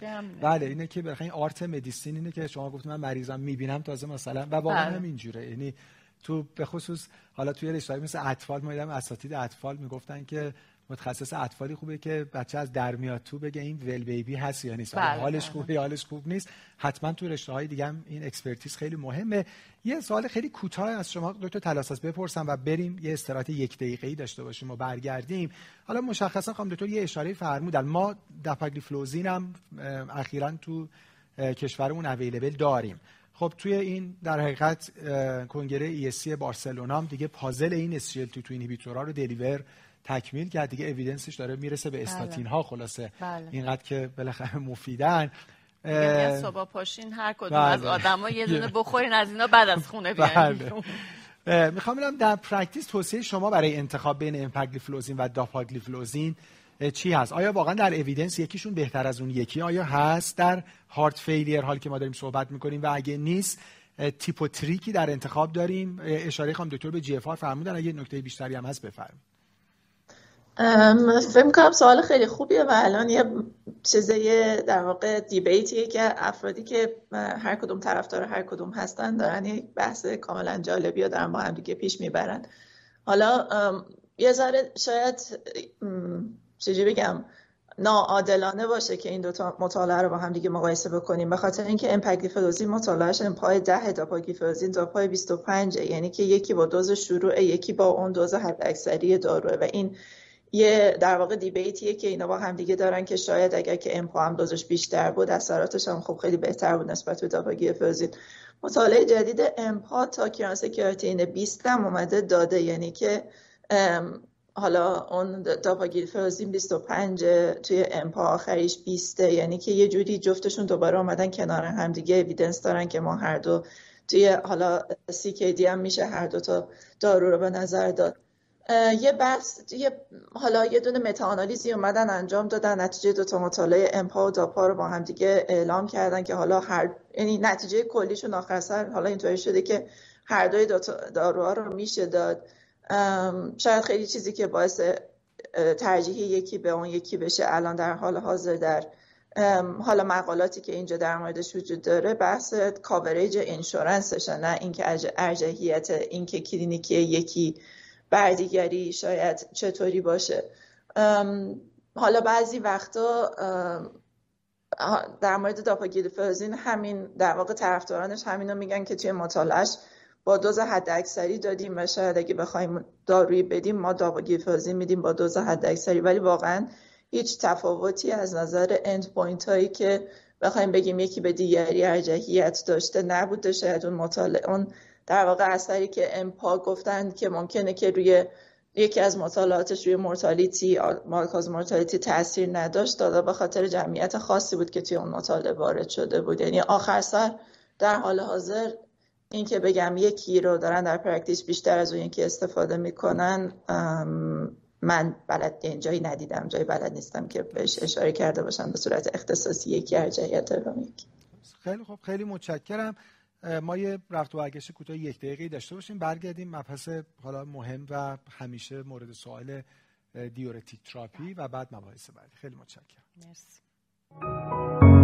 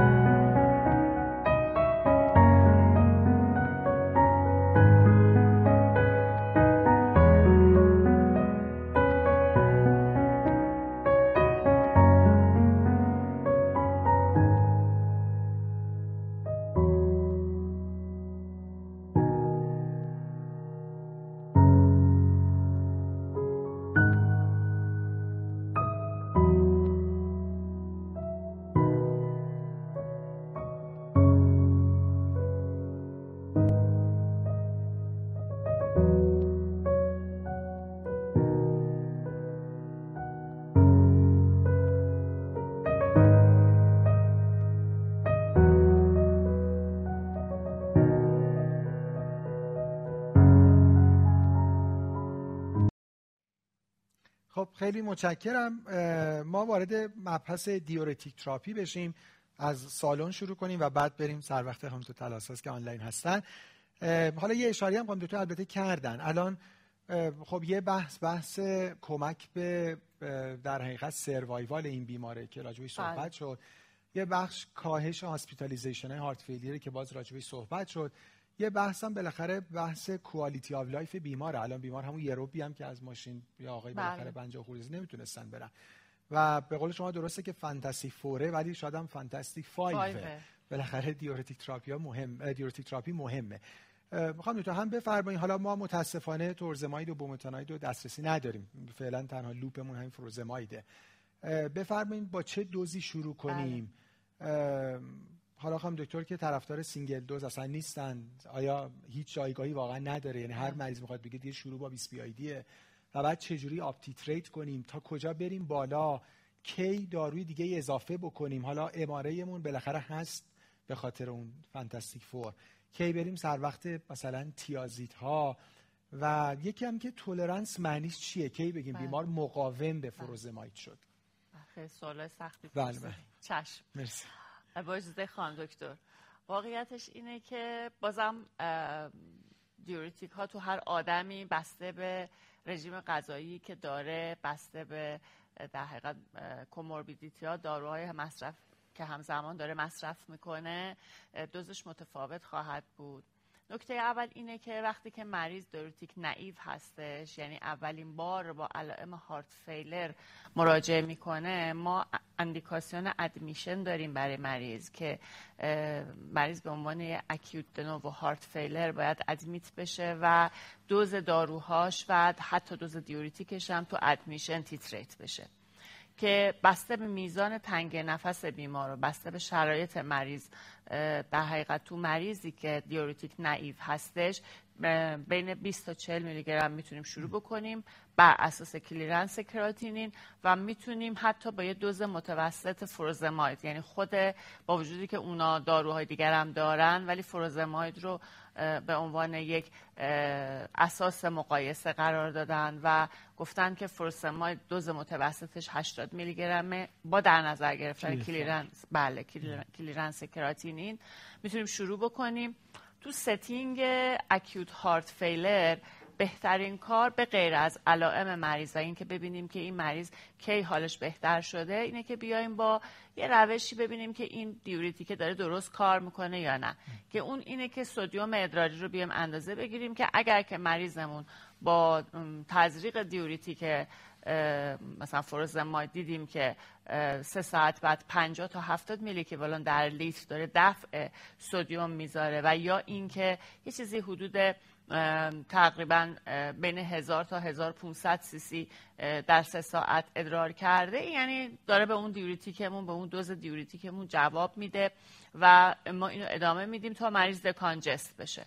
حالا اگر در فاز حاده و مریض با این بعد از سه ساعت با این diuretic جواب نداد دوزش رو باید دو برابر بکنیم تا اینکه به اون تا 24 ساعت این یعنی guideline یه. تا 24 ساعت ببینیم که به چه ترتیبی در میاد و چه اتفاقی میفته با اینها. تو مریض outpatient من اگر نخوام مریض رو بستری بکنم اگر که کراتینش نرمال باشه و diuretic naive باشه با دوز خیلی پایین diuretic رو شروع می‌کنم 20 تا 40 میلی گرم ترجیحم اینه که حتما BID بگیره. ولی باز compliance بیمار و میزان تنگ نفسش رو در نظر می‌گیرم. به مریض آموزش میدم. این چیزی که همیشه به مریض ما آموزش میدیم تو setting ویزیت مریض. میگیم تنها دارویی که تو خودت اجازه داری این رو دست بزنی این فروزمایده می‌تونه باشه. یعنی من الان برای شما مثلا 20 میلی گرم شروع می‌کنم. تو یه دونه 20 یه نصف قرص فروزماید استفاده کن. ببین تا فردا چطوری. اگه دیدی حجم ادرارت بیشتر شد وزنت حداقل نیم کیلو اومد پایین و حالت بهتر شد در حقیقت می‌تونی که این دوزو ادامه بدی و من مریضی که نایوه معمولا ظرف هفته آینده می‌بینم. اگر که دیدیم که دیدی که نه تنگی نفست بیشتره می‌تونی یه نصفه دیگه اضافه کنی و بهش میگم که اگر که نتونستی تا سه روز بعد بیای هر زمان دیدی که سه تا بیشتر کردی و بیش بهتر نشدی سه دوز رکامندت بیشتر کردی بهتر نشدی زودتر با ما تماس بگیر. حالا یا یه شماره بهش میدیم یا به این setup های nursing مون متصلش می‌کنیم متفاوته. این برای مریضای heart failure stage C هستن که تازه به ما مراجعه می‌کنن. ولی خب یه سری از این مریض های هستن که advanced هستند و ما لازمه که دوزهای diuretic شون رو ببریم بالاتر. خب همونطور که می‌دونین curve در حقیقت dose response دیوریتیک یا هم فروزمایدمون وقتی که مریض هارت فیلر داره به سمت راست و پایین کشیده میشه. یعنی اگر یه نفر آدمی نرمالی مثلا با دوز 20 میلی گرم مثلا NCC ادرار بکنه این همین مقدار ادرار رو مریض هارت فیلر با دوز بیشتری یعنی لازم 60 میلی گرم مثلا بگیره. چون حالا علل مختلف هستش جذب مختل هستش نمی‌دونم کانالاشون متفاوت میشه. خانم دکتر استاد هستن بهتر از من می‌تونن توضیح بدن. به خاطر همین مریض هر چقدر advanced تر بشه در حقیقت دوز diuretic ش مجبوریم بیشتر بکنیم که مریض بدون علامت باشه. درسته diuretic رو survival اثر نداره ولی به مریضی که داره خفه میشه diuretic ندین که از بین میره. بنابراین حتما باید diuretic اگر مریضی علامت داره جزء سبد داروییمون باشه. از دوز پایین شروع می‌کنیم و stepwise بر اساس شرایط مریض ویزیت مریض دوزش رو ممکنه بالا ببریم. رو حداقل دوزی که مریض decongest ه می‌تونیم بذاریم. اینم بازم نمیشه گفت. مثلا تو trial ا ببینیم مثلا توی trial دوز trial که حالا تو مریض acute heart failure گفتن 15 درصد مریضاشون هنوز بعد از 72 ساعت هنوز congestion داشتن. یا تو registry ADHERE 20 درصد مریضا 20 درصد خیلیه. مریضا زمانی که مرخص شدن اصلا weight gain داشتن.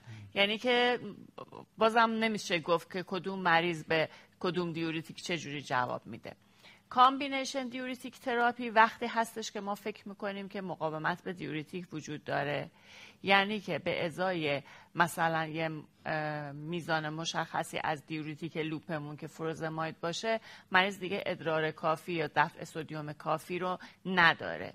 اونجا میایم چیکار می‌کنیم؟ یه diuretic دوم به این مریض اضافه می‌کنیم. عمدتا این مسئله مربوط به مریض های advanced هستش و شاید یک مریض advanced به خصوص مریض هایی که right-sided heart failure های advanced دارن در حقیقت ادم های خیلی شدید دارن. شاید اصلا وقتی به من حالا من تو tertiary center کار می‌کنم مراجعه بکنم من از اول combination diuretic therapy با سه تا diuretic بذارم. یعنی این باعث میشه که این راحتتر خالی بشه. مثلا برای مریض furosemide می‌ذارم. میگم اگه نمی‌خوای بستری بشی تو فواصل دوزهای شادهای تزریقی furosemide هم بزن. یک thiazide که حالا اینجا thiazide انتخاب میمون. metolazone هستش چون هم long acting هستش هم در حقیقت آره با جی پایین اثر می‌کنه. می‌تونیم مثلا سه روز در هفته بدیم. بازم توصیه اینه که اگر که همکاران می‌خوان متولازون برای بیمار شروع کنن حتما مریض ادمیت بکنن چون پاسخ به متولازون یه مقدار آنپردیکتبله من که همیشه به بچه ها میگم متولازون به غیر از اینکه دیورتیک خیلی خوبیه کانالا هم میشوره بعضی وقتا به خودش می‌بره.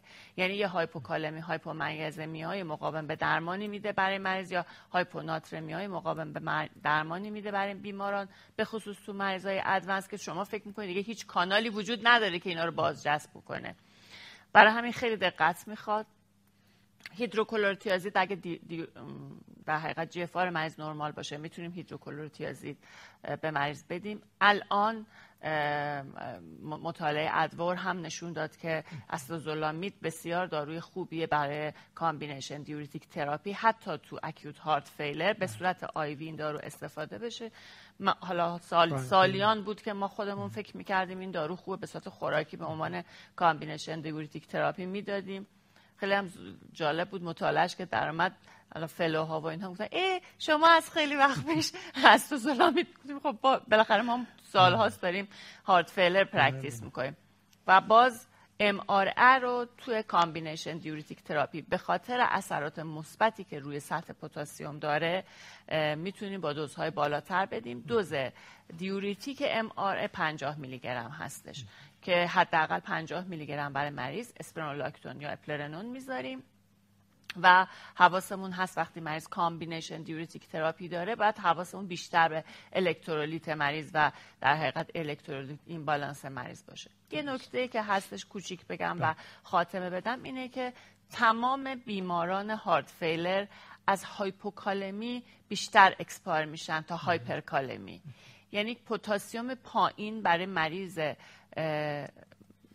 نارسایی قلبی خطرناکتر از پتاسیم بالا حضرت پتاسیم بالا هم خطرناکه ignore نباید بکنیم. ولی بیشتر مریض از hypokalemia expire میشن. به خاطر همینه که الان اومدن پتاسیم binder ا رو دارن با کلاس دو B می‌ذارن تو guideline که ما بیایم. برای مریضایی که concern پتاسیم دادیم مریض رو محروم از MRA نکنیم. این یه نکته. یه نکته دیگه هم اینه که خب وقتی مریض hypokalemia داره می‌تونیم خیلی راحت MRA اش رو با دوزه های بالاتر حتی بیشتر از دوز در حقیقت recommend شده که 50 میلی گرم حد اکثر دوزه ببریم بالا به خصوص تو مریض هایی که ادم های خیلی زیاد دارن. ولی با تواسمون باشه یه دفعه ممکنه پتاسیمشون بره بالا. و از اون طرف حواسمون به منگزیوم هم هست که هایپومنگزمی هایپوکالمی های مقاوم ممکنه مریض هایپومنیزمی بشه و این منیزیومی که ما الان میسنجیم منیزیوم واقعی مریض رو داخل سلولی رو نشون نمیده. اگر بخوایم منیزیوم واقعی رو بسنجیم بعد منیزیوم داخل لمفوسیت رو بسنجیم خب خیلی متشکرم. حالا راجع به پتاسیم binder هم توضیح دادین. خدا رو شکر. یعنی یه پله اون جلو خلاصه جلو افتادیم. من یه جمع‌بندی پس بخوام بکنم. عملا اگه مریضی در حقیقت GFR قابل قبول داره. clearance کراتینین نرماله. ما با همون دوز کم 20 میلی گرم شروع می‌کنیم. ترجیح شما کلا این که دارو دیوایدد بله. داده بشه و نهایتا اگه مریض مثلا clearance کراتینینش خوبه با دوزای مثلا 80 میلی گرم احتمالا مشکل مریض حد اکثر بله. حل خواهد شد. اگه نه که مثلا ممکنه به 160 تا 200 میلی گرم برسیم. حالا مریض ادوانس هارت فیلیر هم که یه در حقیقت انتیتی جداییه. حالا ما راجع به اکوت هارت فیلیر هم تو پنل بعد از اون مفصل با دکتر امین بیداری صحبت خواهیم کرد. راجع به نقشه تیازیدان فرمودین. حالا ما متاسفانه به بومتونای تورزماید هم که دسترسی نداریم. بالاخره خب یکی از راه های فرار از مقاومت اینه که از فروزماید بریم بله سر وقت اینا چون با اویلیبیلیتی دو برابر دارن. دکتر تلاساز تو دیورتیکا اگه شما حالا نکته بیشتری دارین بفرمایید زمینه که حدود زمان باقی موندهمون هم 15 دقیقه است. و سوالی که می‌خوام اضافه بکنم اگه نکته بیشتری نیست بحث قطعشه. همیشه اینم سوال خیلی مهمی تو پرکتیسه. یعنی خب حالا حالا همین آقای 54 ساله ما داروها رو شروع می‌کنیم و فروزماید هم حالا با همین 20 میلی گرم دیلی بی آی دی و نهایتا مریض یه ماه دو ماه سه ماه اصلا 6 ماه بعد میاد میگه دکتر چقدر خوبم حالم هم خیلی عالی. می‌تونیم قطعش کنیم فروزمایدو یا نه به خصوص اینکه بعضی موقع به قطعش نیاز داریم. یعنی اینکه مثلا یکی دوتا دارومون هنوز مثلا به دوز خیلی خوب نرسیدن آدم وسوسه میشه میگه که حالا این فروزمایده رو بیام قطعش کنم یه خود فشارهای مریضم بره بالا و مثلا فشار بتونم خرج بالاخره یه دارویی که سروایوال بنفیت داره بکنم. یه دو دقیقه اگه راجع به این توضیح بدیم بفرمایید و بعد بریم سر وقت در حقیقت داروهای دیگه.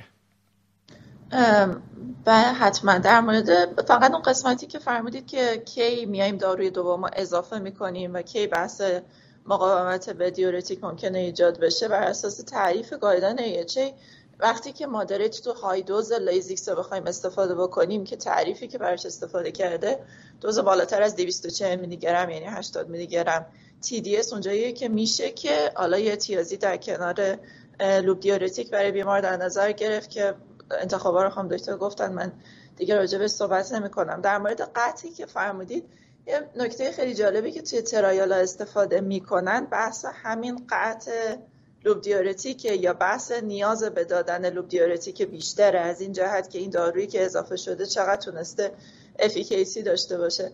اگر که بیماری علامت نداره شواهدی به نفع ادم نداره و اینکه کاملا symptom free هست میشه که diuretic ها رو قطع کرد و توی مطالعات دیدن که جایگزین کرد یعنی تبدیل کردن ACEI یا ARB به ساکوبیتریل والسارتان. افزودن SGLT2 inhibitor به داروهای دریافتی بیمار نیاز به دریافت دوز diuretic و مقدار خیلی زیادی کاهش داده و اینکه شاید همون اضافه کردن این داروها به تنهایی برای بیمار کافی باشه و نیاز به loop diuretic نداشته باشه. ولی اگر که برای بیمار loop diuretic قطع کردیم دوباره نیازه که حتما بیمار رو در فاصله نزدیکی ببینیم که حالا اون قطع کردنش دوباره باعث بدتر شدن وضعیت بیمار نشه. خیلی از بیماران بر اساس guideline ESC ممکنه که نیاز به این داشته باشن که روی یک دوز حداقلی از diuretic همچنان قرار داشته باشن. به خاطر همین اگر داروی هم برای بیمار قطع کردیم طبیعتا نیاز follow-up نزدیک برای بیمار وجود داره. خیلی متشکرم. با این قسمت شما موافقین؟ دکتر نداری با این شرطی گفتم بله، شما در practice تون diuretic رو قطع می‌کنین؟ diuretic رو بله اگر مریض علامت نداشته باشه قطع می‌کنیم بهش warning sign ها رو بهشون میگیم و میگیم که PRN می‌تونن استفاده کنن مراجعه کنن. ولی خیلی از این مریضا حتی improved EF هم به یه دوز حداقل از diuretic نیاز خواهند داشت. ولی میشه قطع کرد. آره، فرمودن دیگه داروهای دیگه الان که اومده نیاز به loop diuretic کمتر میشه و این خیلی خوبه. واقعا واضح خود داره. اون اول که اومدن بالاخره فکر می‌کنن اینا diuretic های گرونن فقط.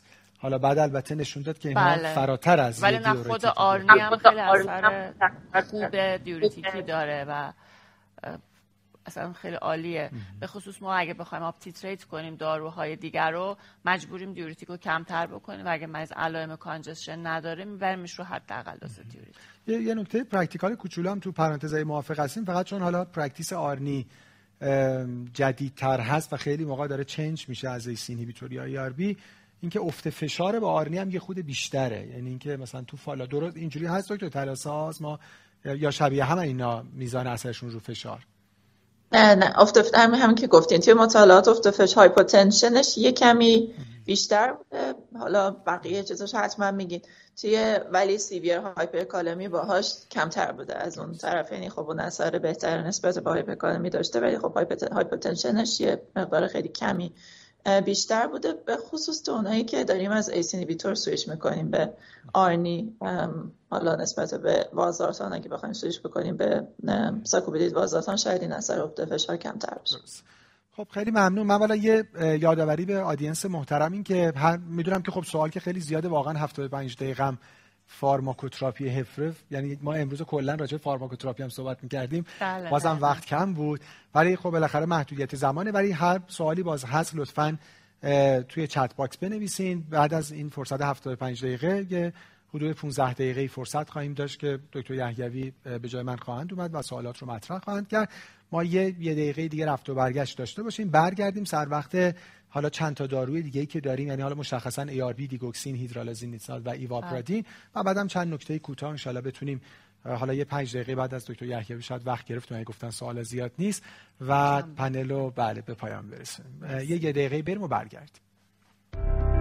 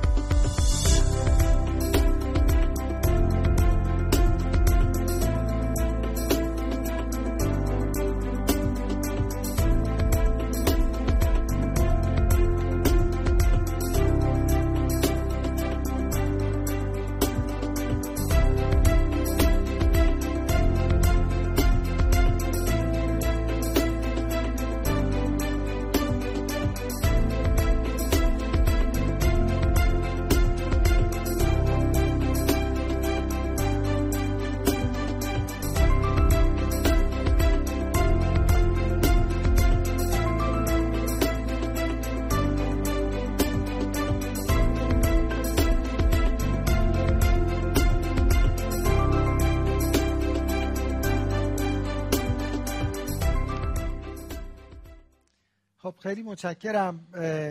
حالا یه سری مباحث تو پرانتزی داریم می‌ذاریم برای آخر ولی وارد داروهای دیگه بشیم که خیلی موقع ها بالاخره ممکن حتی علاقه به اینا بیشتر باشه. یه چیزی که اون موقع شما داشتین میفرمودین که ترتیب قطع کردن داروها به ذهنم رسید اضافه بکنم این که خیلی موقع بعد سبد داروی بیمار رو نگاه کنیم. یه داروهایی داریم می‌گیره که فیوتایله و فقط داره فشارش رو میاره پایین یعنی مثلا خیلی مریضا نیترات توی مثلا داروهاش میاد آدم برام چرا؟ بالاخره یه خود فشارش رو میاره پایین. یا مثلا آملودیپین تو داروهای بیماره که خب میشه قطع کرد. یعنی یه کاری هم که هست که آدم میگه سبد دارویی رو مریض بیاره مثلا پرازوسین داره و مثلا بله می‌خوره آقا هست و اینا و فشار خرج اینا شده. خب باز با سالن شروع بکنیم و داروی دیگوکسین. بله. شما البته وسط استار گفتین دوستش دارم واقعا پرکتیس هم کلا دوستش داره. یعنی اینکه بالاخره اینوتروپه. بله. و بالاخره پاتوفیزیولوژی همیشه دوست دارن که یه چیزی بدن کانترکشن بهتر بشه. الان جایگاهش کجاست؟ یعنی کجای این بالاخره sequence درمانی؟ بله. اگر که مریض خب جایگاهش اگر که مریض هم یعنی level of recommendation ش خیلی اومده پایین. وقتی که ما علیرغم درمان دارویی همچنان مریض علامت دار هستش گفته که می‌تونین به مریض دیگوکسین اضافه کنین. خب من تجربه شخصی رو روی دیگوکسین بگم. اولا که دیگوکسین با باید با حداقل دوز استفاده بشه. به خصوص توی افرادی تو خانم ها اونهایی که سن بالای هفتاد سال دارن ولی مادی مسه کم دارن. توی اندستجرنال دیزیز ها به خاطری که دیالیزیبل نیست به نظر می‌رسه که داروی مناسبی نباشه. ولی به خاطر اینکه تو خیلی از مریض های end-stage renal disease نمی‌تونیم بعضی از داروها رو بدیم اتفاقا اگر که با دقت و با دوز خیلی کم و با فاصله مثلا دو بار در هفته یا سه بار در هفته برای مریض dig بذاریم به خصوص اونهایی که ریتم AF دارن دیگوکسین داروی خوبی خواهد بود. تو مریضایی که right sided heart failure دارن چه به صورت isolated چه در کنار LV failure دیگوکسین با دوز خیلی پایین داروی خوبی خواهد بود و مشخصا برای کنترل rate مریض هایی که AF rhythm دارن ما چاره ای نداریم به غیر از اینکه از دیگوکسین استفاده کنیم. حالا آمیودارون هم هست ولی خب آمیودارون عوارض خاص خودش رو داره. کما اینکه مریض های AF رو الان recommend می‌کنن که در حقیقت pulmonary vein isolation برشون بکنین مریض های heart failure reduced EF برای جایگاه دیگوکسین اینیه که گفتم خدمت خیلی متشکرم. حالا پس اولا class of recommendation ش دو ای بی بله. خیلی امیدش نمیشه داشت. و عملا وقتی هم هست که بیمار درمان های اصلی یعنی four fantastic رو بله. گرفته و diuretic هم گرفته و بازم همچنان علامت ها باقی مونده. یه نکته هست. که تو خود guideline هم می نویسه نوشته اگر مریضی dig می‌گیره dig ش رو قطع نکنیم. واقعا اینجوریه. اینکه دیده شده که اگر آه. که مریض روی دیگوکسین ما بگیم که نه که چون گایدلاین راهنمای دیگه اون حسه بگیم نه این دیگوکسین دوی بی اینو قطع کن. می‌بینی پس فردا مریض با دکامپنسیشن میاد میخوابه. نهایتا و دیگوکسین خوبی که داره وقتی هم مریض می‌پرسه اگه اسمشو ندونه بگی اون دوایی که دو روز رفته نمی‌خوری می‌خوری میگه حالا مثلا می‌خورم. درست. خیلی خیلی ممنون. می‌خوام داره بعدی که شما توضیح میدین دکتر تلاساز ایوابرادین باشه. ولی یه کوتاهی راجع به مانیتورینگ خود دیگوکسین هم بگین. بالاخره خب اینم کانسنسوس گایدنس. وقتیه که سطح سرومیش دیگه زیر یک و دو دهم باشه. بالاخره شبیه وارفارین این هم نیاز به مانیتورینگ داره. کوتاه بفر و واقعا در حقیقت داره آندر میشه تو پرکتیس. واقعا من که ندیدم کسی دیگوکسین بخوره و یعنی کم دیده آدم. حالا تو پرکتیس پروفشنال ترشیری سنترا و هارت فیلر کلینیکا نه ولی در پرکتیس جنرال کمتر آدم می‌بینه. بفرمایید مانیتورینگ دیج لول چجوری باید باشه و تعیین دوزش. و بعدم خود ایوابرادین هم بفرمایید. الان جایگاهش کجاست؟ اینم خیلی مل پرکتیس مریضای ای اف هم آدم می‌بینه برای کنترل در ایوابرادین می‌خورن. و بعد بگین شما با ترشولد 70 موافقین یا 75 چون یه تفاوتی بین گایدان ای و اپرووال ای وجود داره. در مورد دیگوکسین اول که خیلی ممنون که این سوال پرسیدید. حالا اون سطح سرامی که برای دیگوکسین توصیه میشه بین نیم تا 8 دهم یا 9 دهم توی بیماری که فقط داریم برای heart failure تنها میدیم. اگه heart failure به اضافه AF یا اگه AF اون وقت اون دوز بالاتر 8 دهم تا یک حالا یا حد اکثر یک و دو دهم براش پیشنهاد میشه. به خاطر همین اگه داریم برای بیماری که heart failure به تنهایی میدیم هر جوری که شما حساب بکنید حد اکثر دوز دیگوکسین برای بیمار نصف قرص روزانه میشه. یعنی نمیشه که بیشتر از نصف قرص روزانه در بیاد. در نتیجه اگه هر داروی interacting دیگه ای وجود داشته باشه هر شرایط interacting دیگه ای وجود داشته باشه مثل نارسایی کلیه که خانم دکتر فرمودن باعث میشه که یه تعداد خاصی روز هفته رو مصرف بکنه نصف قرص. یعنی همون ESRD سه روز در هفته مثلا نصف قرص. یه مورد دیگه ای که دوباره خانم دکتر اشاره کردم من می‌خوام اشاره کنم چون خیلی زیاد مریض dig toxic می‌بینیم. اینایی هستن که آمیودارون می‌گیرن دوز دیگوکسین حتما باید نصف بشه. یعنی اگر این بیمار داره دیگوکسین نصف قرص روزانه مصرف می‌کنه آمیودارون داره اضافه میشه این دیگوکسین باید بشه یه روز در میون نصف قرص.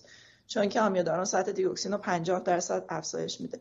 اینکه کی بیایم سطح دیگوکسین رو چک بکنیم راستش ما این سری فرمولای کینتیکی داریم که از ابتدا هم دوز دیگوکسین رو برای هر بیمار به صورت individualize حساب می‌کنیم. ولی حالا فکر کنیم که یه قانون کلی داریم میگیم که خب برای بیمار مشکل کلیه نداره. برای بیمار نصف قرص روزانه شروع کردم که بیام سطح دیگوکسین چک کنم زمانی باید باشه که به حد ما بهش میگیم استدی استیت برسه. یعنی که سطح دیگوکسین سطح سرومیش به یه حدی برسه که در اون سطح پایدار باشه که میگیم بعد از 5 تا نیمه عمر می‌رسه که اون نیمه آن وابسته به کارکرد کلی است. در یک فرد که کارکرد کلی نرمال داره معمولا بعد از هفت تا ده روز باید حتما سطح دیگوکسین چک بشه. توی کسی که نارسایی کلیوی داره نیمه عمر دیگوکسین طولانی تره. این فاصله در نتیجه طولانی تر میشه. ممکنه که بعد از 21 روز حدودا نیاز داشته باشیم به اینکه بیایم سطح دیگوکسین رو چک بکنیم و طبیعتا بعد از هر افزایش دوزی نیاز به این چک کردن دوباره وجود داره یا بعد از اضافه کردن داروی interacting دیگه ای که حالا ممکنه در کنار دیگوکسین برای بیمار شروع بشه. در مورد ایوابرادین حالا اون چیزی که من بیشتر دیدم در مورد سوال heart rate ی که فرمودید heart rate من هفتاد دیدم ولی خب حالا نمی‌دونم خانم دکتر باید بگن که practice شون چطوریه. اون چیزی که من دیدم بیشتر استفاده می‌کنن توی بیمارانی هست که حالا همون بقیه تعریف ها رو داشته باشن. نکته مهم اولش اینه که بیمار AF نباشه sinus باشه ejection fraction کمتر از 35 درصد داشته باشه. و دیگه اینکه به جز اون عدد هارت که حالا اختلاف بین گایلان ها هست 70 یا 75 ماکسیموم دوز بتا بلاکر در حد اینکه می‌تونه تالریت بکنه رو گرفته باشه یا اینکه کنترا ایندیکیشن داشته باشه نسبت به بتا بلاکر اون وقت میریم سراغ ایوا بردین نم نکته خیلی مهمیه اینکه اگر که امکانش هست که بتونیم بتا رو برای بیمار افزایش بدیم. هنوز جا داره. هنوز فکر می‌کنیم که ممکنه بتونه تحمل بکنه. قدم اول اون افزایش دوز بتا ولی اگه یه جایی رسیدیم که حالا به هر دلیلی بیمار افت فشار خون ارتوستاتیک داره هرچی نمی‌تونه به خاطر عوارض بتا بلاکر یا به خاطر فشار خونش دوز بالاتر بتا بلاکر رو تحمل بکنه طبیعتا ایوا بردین می‌تونه اونجا به عنوان درمانی باشه که در کنار بتا بلاکر یا در کسی که کنترا ایندیکیشن داشته باشه به عنوان حالا جایگزین بتونه مورد استفاده قرار بگیره. خیلی خیلی متشکرم. نه 75 برای این گفتم که چون EMA میگه در تو ساب گروپ آنالیز سروایوال بنفیت مال هارت های بالای 75 بوده. برای همین اپرووالش رو به جهت بیمه و اینا گذاشته رو 75 ولی خب بله دیگه بالاخره مطالعه شیفت عملا عدد 70 بوده. خیلی متشکرم. عملا یه دارو باقیمون حالا برسیم یه کوچولو راجع ای هم صحبت می‌کنیم و اونم بحث هیدرالازی نیتراته خب حالا یه اندیکیشنی داره که بالاخره اونایی که خودشون خلاصه سلف ریپورت بکنن که افریکن امریکنن که حالا ما خیلی اونجا بله. الان برامون پرکتیس نیست ولی یه بحثش هم اونایی که نشه رسین هیبیشن داد. بله حالا به دلایل در حقیقت الکترولیک اینولنس و بله. بحث مشکل فانکشن کلیه که یک کلاس آف ریکامندیشن دو ای بی داریم. من سوالم اینه که هست تو پرکتیستون چقدر داره واقعا مصرف میشه؟ زیاد. زیاد. بله. نکته یه نکته که وجود داره اینه که مریض اینکریزینگ کراتین پیدا می‌کنه مثلا یه کاردیورنال پیدا می‌کنه. مشاهده میشه که اس یا آرنش یا بیش قطع میشه ولی دارو جایگزین نمی‌ذارن. این باعث میشه که مریض بره به سمت بدتر شدن. حتی رنال دیسفانکشنش بدتر بشه. چون اون در حقیقت وازودایلیشن و کاهش افترلودی که این ایزوسورباید هیدرولازین برای این مریض ها ایجاد می‌کنه اون از بین رفته و در حقیقت اون component ی که حالا اومده کمک کرده cardiac performance کم بهتر باشه که اون کاهش afterload ه از بین رفته.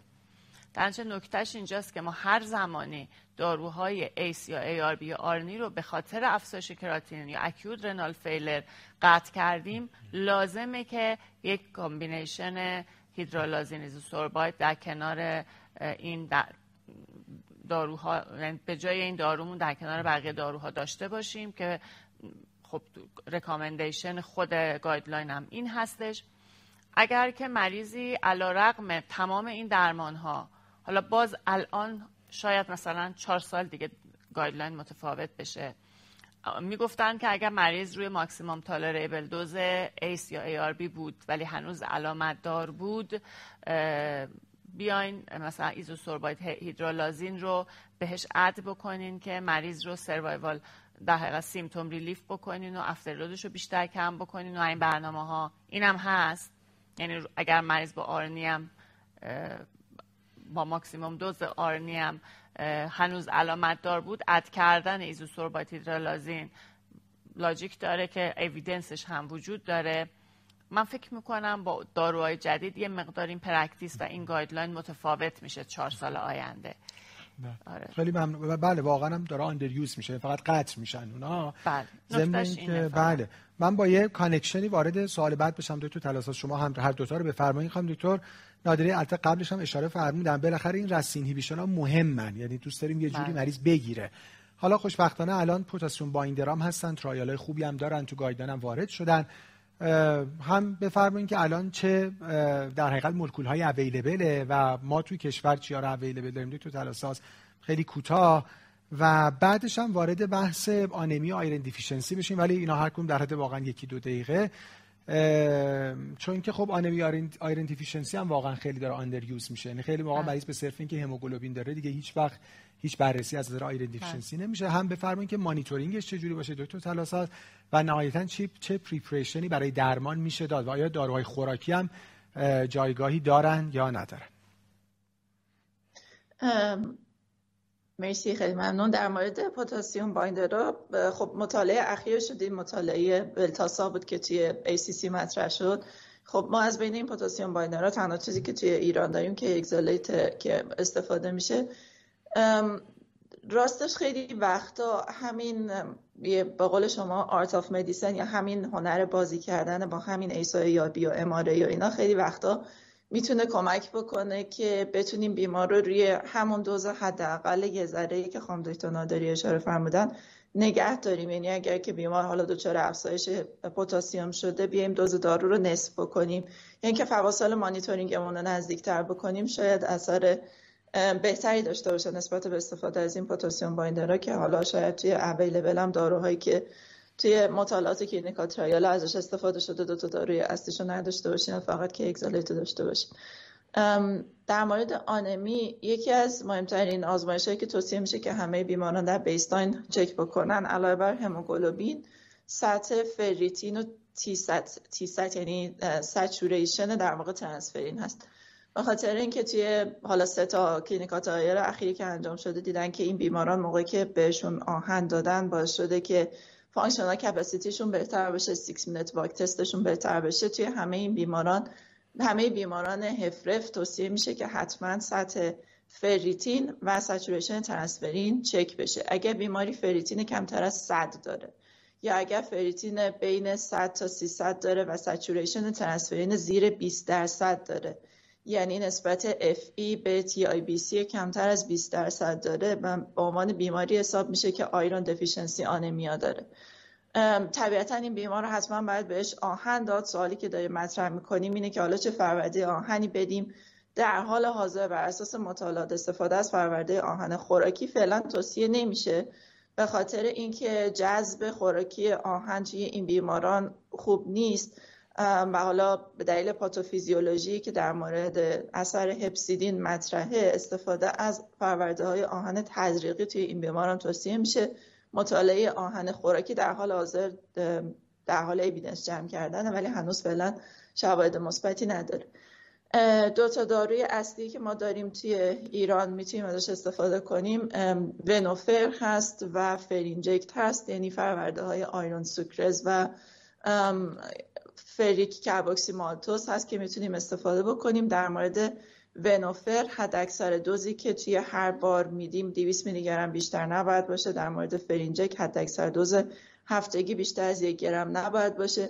اینکه چقدر بیمار باید آهن بگیره یه فرمول خاصی داره که در واقع وزن بیمار منهای عدد هموگلوبینش منهای 14 ضرب در 24 صدام به اضافه 500 که شاید یک عدد محاسبه خیلی سختی باشه شاید اگه بخوایم راحت ترش بکنیم اینه که اگر هر بیماری ای داره یعنی iron deficiency آنمیا داره معنیش اینه که حداقل هزار میلی گرم آهن elemental می‌خواد. در نتیجه ما باید اینو بهش هزار میلی گرم آهن elemental حداقل بدیم. که آیا اینو یا, اینو می‌تونیم به صورت یک بار فر... تزریق فرآورده فرینجکت یک بار یه بار با یه بار تزریق بهش بدیم یا اینکه می‌تونیم ونوفر رو بهش بدیم یا روزی یه دونه 100 میلی گرم یا یه روز در میون 200 میلی گرم برای 5 دوز که اون در واقع دوز رپلنیش یک گرمی که لازمه رو برای بیمار پر بکنه. و این اهمیت خیلی زیادی داره توی همون آزمایش های بیستاین توصیه میشه که حتما چک بشه. خیلی متشکرم. من سه تا سوال باقی مونده. یک دقیقه ای دارم و بعد یه ویدیوی دو دقیقه ای و دکتر یحیوی به ما اضافه بشن برای سوال و جواب. یکی بحث anticoagulant خانم دکتر. بله. تو مریضی که indication دیگه ای نداره. خب هنوزم آدم می‌بینه. ما بالاخره مطالعه COMMANDER HF هم سال 2018 داشتیم که negative trial بود. الان جایگاهی داره. دیگه یعنی هیچ indication برای فعلا نه. حالا اگر که باز دوباره یه trial دیگه نشون بده که کمک می‌کنه و فقط ریسک خونریزی رو بیشتر کرده پس به صرف EF پایین indication آنتیکواگولان نیست. سوال بعدی رو از خودتون اینجا بپرسم و بعد سوال آخر رو خدمت خواهم تو تلاساز باشیم. این که خیلی کوتاه اینم بفرمایید که وقتی مریض خوب شد چی؟ بالاخره شد heart failure improved EF الان شما گروه heart failure از این اصطلاحات زیاد دارین دیگه. هف رف هف ام رف هف. پف هف این اف خلاصه اینجوری. بالاخره هر دفعه که guideline میاد یه دو سه تا از اینا اضافه میشه. الان یه heart failure improved EF هم داریم. داروها رو همه رو ادامه بدن یا میشه بعضیشو قطع نه دیگه قطع کردنش کار بده. آره. خیلی نه مال practice به خصوص تو ischemic cardiomyopathy ا واقعا خوب میشن خیلی موقعی فاشون آره نباید قطع بکنیم. هیچ دسته ای رو قطع نمی‌کنه. نه. به غیر از diuretic حالا diuretic و داروهای ولی داروهای evidence based که دیده شده که significantly قطع کردنش باعث شده که ای اف مز بیفته.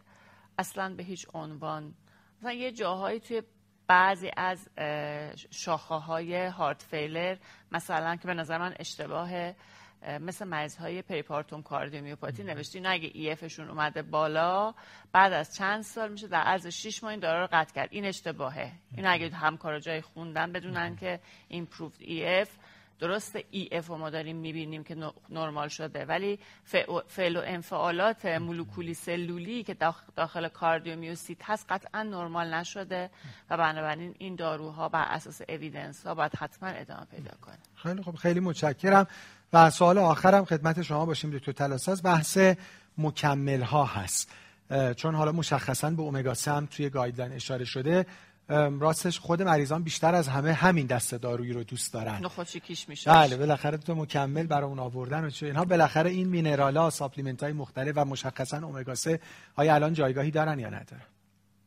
مطالعه VITAL فکر کنم که همه بررسی بعدی هم اساس همین مطالعه انجام شده که حالا توصیه که جواب آسونش میشه که برای بیمار ویتامین دی اومگا 3 شروع نمی کنیم طبیعتا به خاطر heart failure. توی بررسی subgroup ی که حالا انجام دادن دیدن که اونهایی که البته دادن اومگا 3 از rehospitalization بیماران توی این مطالعه جلوگیری کرده از اون heart failure از اون rehospitalization فقط تونسته جلوگیری بکنه ولیکن توی subgroup ش توی بیماران دیابتی از همون heart failure هم حالا اثر مثبتی توی این بیماران داشته.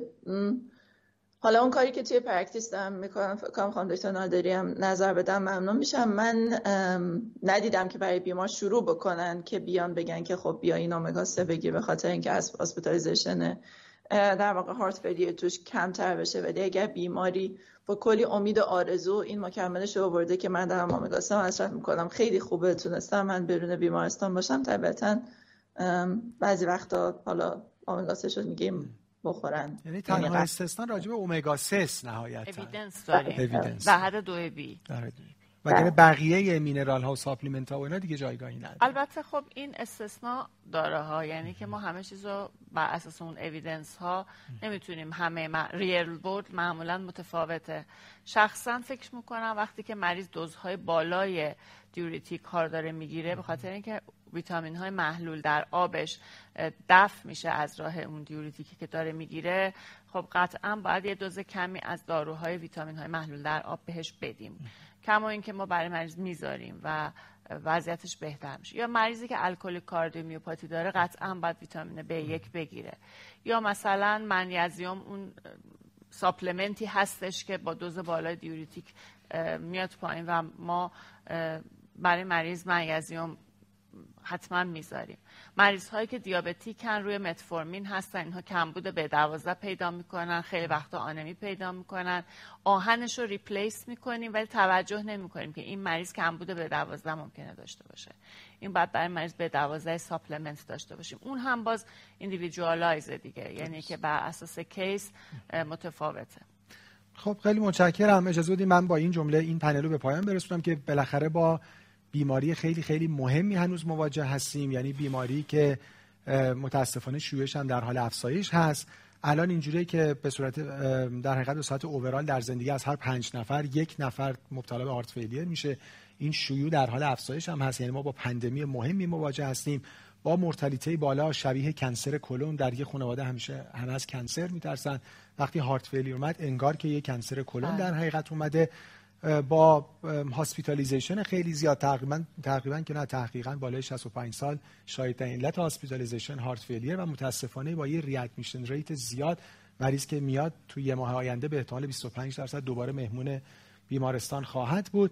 ولی خب خوشبختانه پیشرفت‌های زیادی داشتیم و شاید مهمترین نکته این باشه که خب ما کاملا awareness داشته باشیم نسبت به trial ها evidence ها guideline ها و بتونیم بیمار خیلی درست aggressive با follow-up های دقیق درمان بکنیم. دکتر نادری خیلی متشکرم. برای من خیلی آموزنده مثل همیشه. همینجوری دکتر تلاس از شما. خیلی ممنونم. خیلی آموزنده و لذت بخش مطمئنا برای audience محترمم همین بوده و امید داریم که خب نهایتا به کیر بهتر بیماران کمک بکنه. من از خدمت شما خداحافظی می‌کنم. یک رفت و برگشت کوتاه دو دقیقه ای خواهیم داشت. دکتر یحیوی اضافه خواهند شد. در خدمت شما و سوالات آدینس را خواهند داشت و بعد استراحت کوتاهی و پنل دوم. خیلی متشکرم. خدا نگهدار.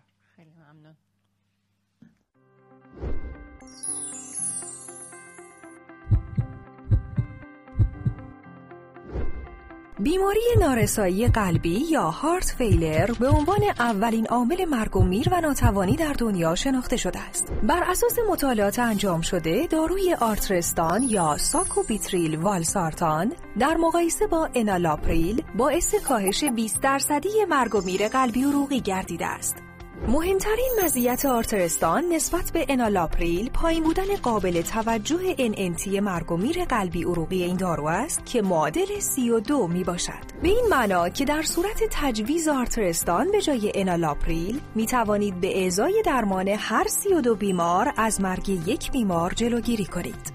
از دیگر مزایای آرترستان می توان به کاهش معنادار و 21 درصدی بستری به علت heart failure و کاهش سریع و پایدار NT-proBNP در مقایسه با انالاپریل بدون هر گونه افزایش در میزان عوارض جانبی اشاره کرد.